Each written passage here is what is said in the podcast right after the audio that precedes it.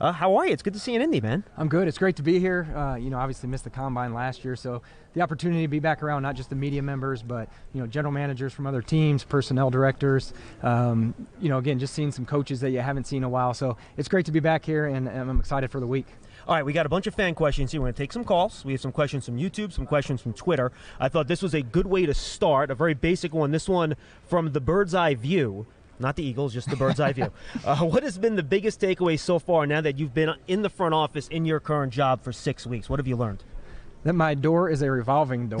So as uh, no peace, right? Yeah, as soon as I watch one play of film, uh, three or four people come come into my office and uh, they have questions that need to be answered. So again, just it's about time management and you know, again, I wouldn't wish to ever be away from my family, but they're still in Buffalo. So the, most of my work is done between probably 8 and uh, 10 o'clock at night just be, because there are so many questions that need to be answered throughout the day. And uh, But it's been great. It's been fun. Uh, I wouldn't change it for the world. All right, let's go to Mickey here. This is specific to the combine. These are off Twitter. Are there any specific drills during the combine you believe tell you more about player skill sets and how that can translate into on field performance? Yeah, I like the skill position. You know, the, the routes, you know, the receivers run, their hands, you can really get a good feel for that. Uh, DBs and safeties, I think, as well. You know, th- their feet, their hips, uh, their range, and then their ability to track the ball. Um, you know, the offensive linemen, you know, I always go back to the tape, the offense and defensive linemen. Um, you know, I, most of my evaluations from the, from the film on them, but uh, the skill positions I really like to watch. You know, the quarterback, seeing them throw the ball, uh, any of the routes. You know, again, I give them a little bit of leeway when they throw here at the combine because you may have a five nine four six receiver run the first route and then like a four three guy go the next time. So you've never thrown to these guys. So if, if, if their accuracy is a little off, I always give them a little bit of leeway and just appreciate the fact that they competed at the combine. You mentioned the offensive line draft process. How do you go about evaluating your offensive lineman? What's your process? Yeah, the first thing I look at it, you know, how, how big are they, you know, their length, and then, you know, can they play on their feet? You know, I think balance and body control for offensive linemen is very important. You know, toughness, power, strength. Um, all that stuff's very important. And again, I, I, mentioned in my press conference just the makeup of the player because I think it's very important for you know the five offensive linemen you know to be glue guys. You know to like to hang out, to be together. Um, you know I think that's very important in terms of the continuity of the group when they got to work in sync together. All right, let's go to our first phone call, Joe. We have a caller on the line. Stevens in South Carolina wants to ask about the draft. Steve, you're on with uh, Joe Schoen. How are you? Oh, fine, fine, thank you, Joe. Um, I actually called up BBKR a couple couple weeks ago asking about uh, consensus picks. And I just wanted to get your assessment of how you see where drafts make a mistake. And uh, in, in the sense that I tend to think that instead of taking best player available, most people tend to, uh, most teams position themselves more for a player at a particular round. You see that as being a common mistake? I Thank think, you, Steve. Yes, thanks, Steve. Uh, I think the way we've approached it uh, throughout my career, the teams I've been with, again, I, I think if you take the best player available, uh, you can't go wrong. There, there, you can't go wrong taking good football players. And and I think multiple you know general manager decision makers have said if you paint yourself in a corner and you have to take a player, um, you know I think there's a bigger margin for error for for reaching and taking a player that may, may not be at that value. So you know I think you go through the whole process. Now if it's if players are equal on the horizontal board, then I think you know that's a point where you can say okay these players are on the same line on our board and we don't have a let's say defensive tackle, then you go with the defensive tackle if it's a position you know you've already have on your roster. So I don't think you can go wrong, you know, taking the best player available at any spot in the draft. Question from YouTube here, Joe. I think this is a good one from Carson. Can you talk about the technological improvements you'll be bringing to the team, and also throw into the answer if you can some of the technology improvements with your draft evaluation process, specifically some of the GPS data that's out there now. I know from team to team it can be maybe a little bit wonky in terms of what comes in, but if you can just talk about those two aspects of technology and how it's helping you do your job.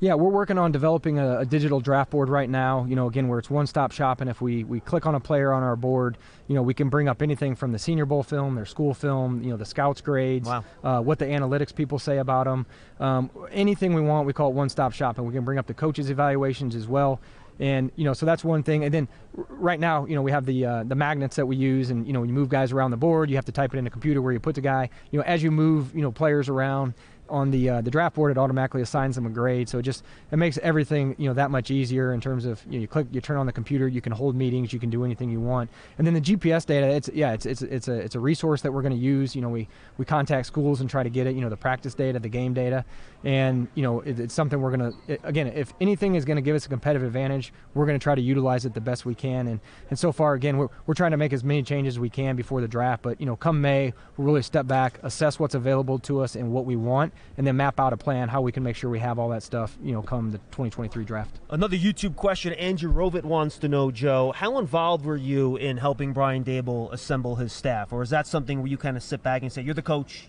you get to pretty much do what you want here"?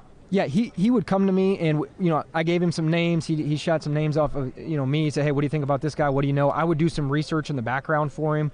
Um, you know, I sent the slips in the league, you know, to get permission and make sure, and we were we were you know you know doing everything we need to do in terms of the rule with with the league and turning in the um, you know how, how, long we interviewed the guys, if it was Zoom, who was involved, all that stuff's administrative stuff. But you know, Brian Brian did his research uh, as well, and you know, again, I think he put together a fabulous staff, both sides of the ball and special teams as well. All right, let's go back to the phones. Ralph is in Florida. He's up next with Giants general manager Joe Schoen Ralph, what's up? Hey, how you doing, guys? Uh, welcome aboard the Giant Nation, Mr. Schoen Um, just one question: Do you prefer uh, pass rusher extraordinary pass rushing or solid building block offensive lineman in this draft? Oh, Brendan, that's a good question. So, is that uh, tell me about that defensive end you're talking about? Is he when you say that, is he going to give me a 10 to 15 sack guy? I mean, uh, I, well, I mean a solid, de- um, you know, maybe 10 sacks, great against the run. That sounds like a good player. I, I Not could, bad, right? I could sleep good at night with that. I could sleep good with that at night with that. And it's hopefully you can find those guys later in the draft. But if not, I'd be good with that. Thank you, Ralph. Appreciate the call. And just to follow up on the defensive ends, you drafted two guys in Buffalo, or had a hand in drafting, obviously, Gregory Rousseau and AJ Epenesa, right? Bigger physical guys did not test great.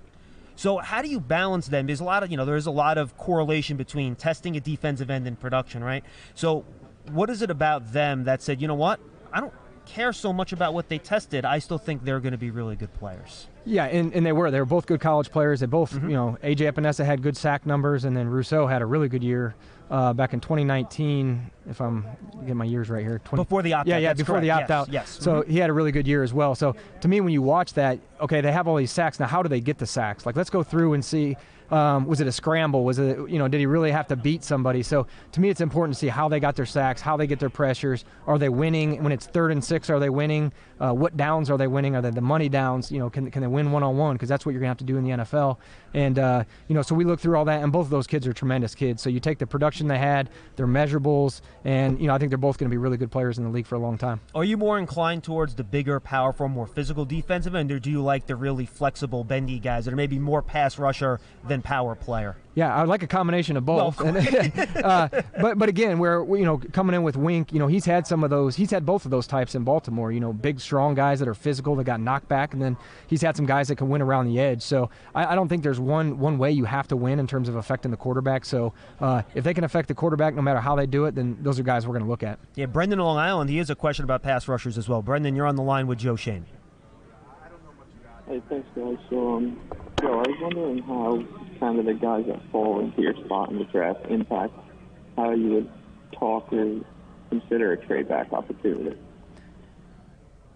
Did you, get that? Yeah, just in terms of what guys might consider dropping to you and how that might impact. And Brendan, thanks for the call. Impact whether or not you would consider a trade down. I believe is what he asked. Yeah, I think if, if somebody calls and we're on the clock and there's a guy we're in love with, I, you know, again, you can't go wrong with taking the player. You're going to sleep good at night, and the guy's going to be an impact player for your team. So if if you're not excited about the players that there and you got an opportunity, that, that that's when you jump on those uh, opportunities to move back if, if there's not somebody there that you're in love with. Adriana has a really good question off of Twitter. How important is a player's injury history to you? How much stock do you put into previous injuries as a cause for concern? You know, the old phrase is the best predictor of future injury is past injury. What's your philosophy in terms of that? You took my quote. That's what I was going to say. Yeah, yeah, exactly. So, no, I think that's real, and we got to look at it. And then again, I'm not a doctor, my staff's not a doctor, so we got to right. really lean, lean, on our medical staff to, um, you know, give us their input. You know, they do MRIs, they, they, they look at these guys, they poke and prod them, and, you know, they're the medical experts. So we're going to rely on their input along with what we get from the schools and then our evaluation and try to make the best decision we can. All right, let's do one more phone call, then we have one more on Twitter and YouTube. Kevin in New Jersey will be our final caller. Kevin, what's going on? Hey, how you doing? Uh, welcome to the Giants. Thanks, Kevin. Uh, quick question. I hear a lot of people like saying, "Oh, the Giants should take uh, two offensive linemen." How realistic is that? Like in five years, that you have to because when you draft in the first round, you want to keep these guys, and you're going to have to re-sign both of them. No. Does that make sense to have two two people in pretty much in the same area that you're going to put that much money into? Yeah, that's a good question. And Thank I- you, Kevin. I, Kevin, I think that's a great um, problem to have. Like, I'll sign up for that if if, if you've got two really good players that are going to uh, call for a lot of money on the open market. So I, I would sign up for that. Um, again, I think you can get all offensive linemen anywhere throughout the draft. I think most teams have showed that. You know, there aren't many teams that are made up of five first rounders. But um, if they're two players that are at five and seven, they happen to be offensive linemen, and they're going to be really good players for for uh, four years, and then we got to decide what we're you know do the fifth year option. Then you know we'll cross that bridge when we get there. But I think those are good problems to have. In fact, I don't think your lines in Buffalo or even Carolina off the top of my head. Did you guys have any first rounders on those lines? No, not not in Buffalo. Um, you know, back when I was in Miami, I had Lar- Laremy Tunsil, but uh, yeah, again, you know, we had a couple uh, rookie free agents, you know, second, third rounders um, on the line in, in Buffalo. So yeah, yeah, there's different ways to build the offensive line, and you know, I don't think there's there's any you know correct way that says you have to do it this way. I got one more question from Twitter I want to get in here, Joe. And this is a good long term question from Max, a good way to wrap this up. We know you have a plan to build your roster versus the one you're inheriting. How long do you think it will take for you to execute your plan, and how much balancing that can be accomplished in year one of that process? Yeah, that's a good question, and you know I keep getting asked a similar question, but we're going to try to be competitive today and still build for tomorrow, and we, we got to keep that in mind. Uh, it, it's not a rebuild, so you know my job is to figure out the way that we can get the salary cap in order and also be a competitive team, and then utilize you know the draft picks and long term, you know, build through the draft, develop our own, you know, teach them the way we want to do things, um, assimilate them into our culture, and then you know ideally you're reading, uh, re- rewarding your own players. And I got to imagine we're going to be seeing some of that roster stuff coming up pretty soon here with free agency on the horizon. Yeah, yeah, we've got some agent meetings with some of our players that are on our current roster, so we're going to start those conversations, and you know, you can have conversations with other GMs and decision makers around the league, you know, potential trades or uh, whatever it may be. So yeah, over this week we we should be very productive and have a little bit better idea what we're going to do by the end of the week. Joe, this was great. Thank you so much for spending some time with us and the fans today as you answer some of their questions. All right, thanks for having me. Appreciate, it. Giants General Manager Joe Schoen, all brought to you by AWS, proud partner of the New York Football Giants. Of course, stay tuned, folks. We'll have Big Blue Kickoff Live, live, live from here, right at Radio Row, coming your way at 3 p.m. We thank Joe for joining us, and we'll see you then.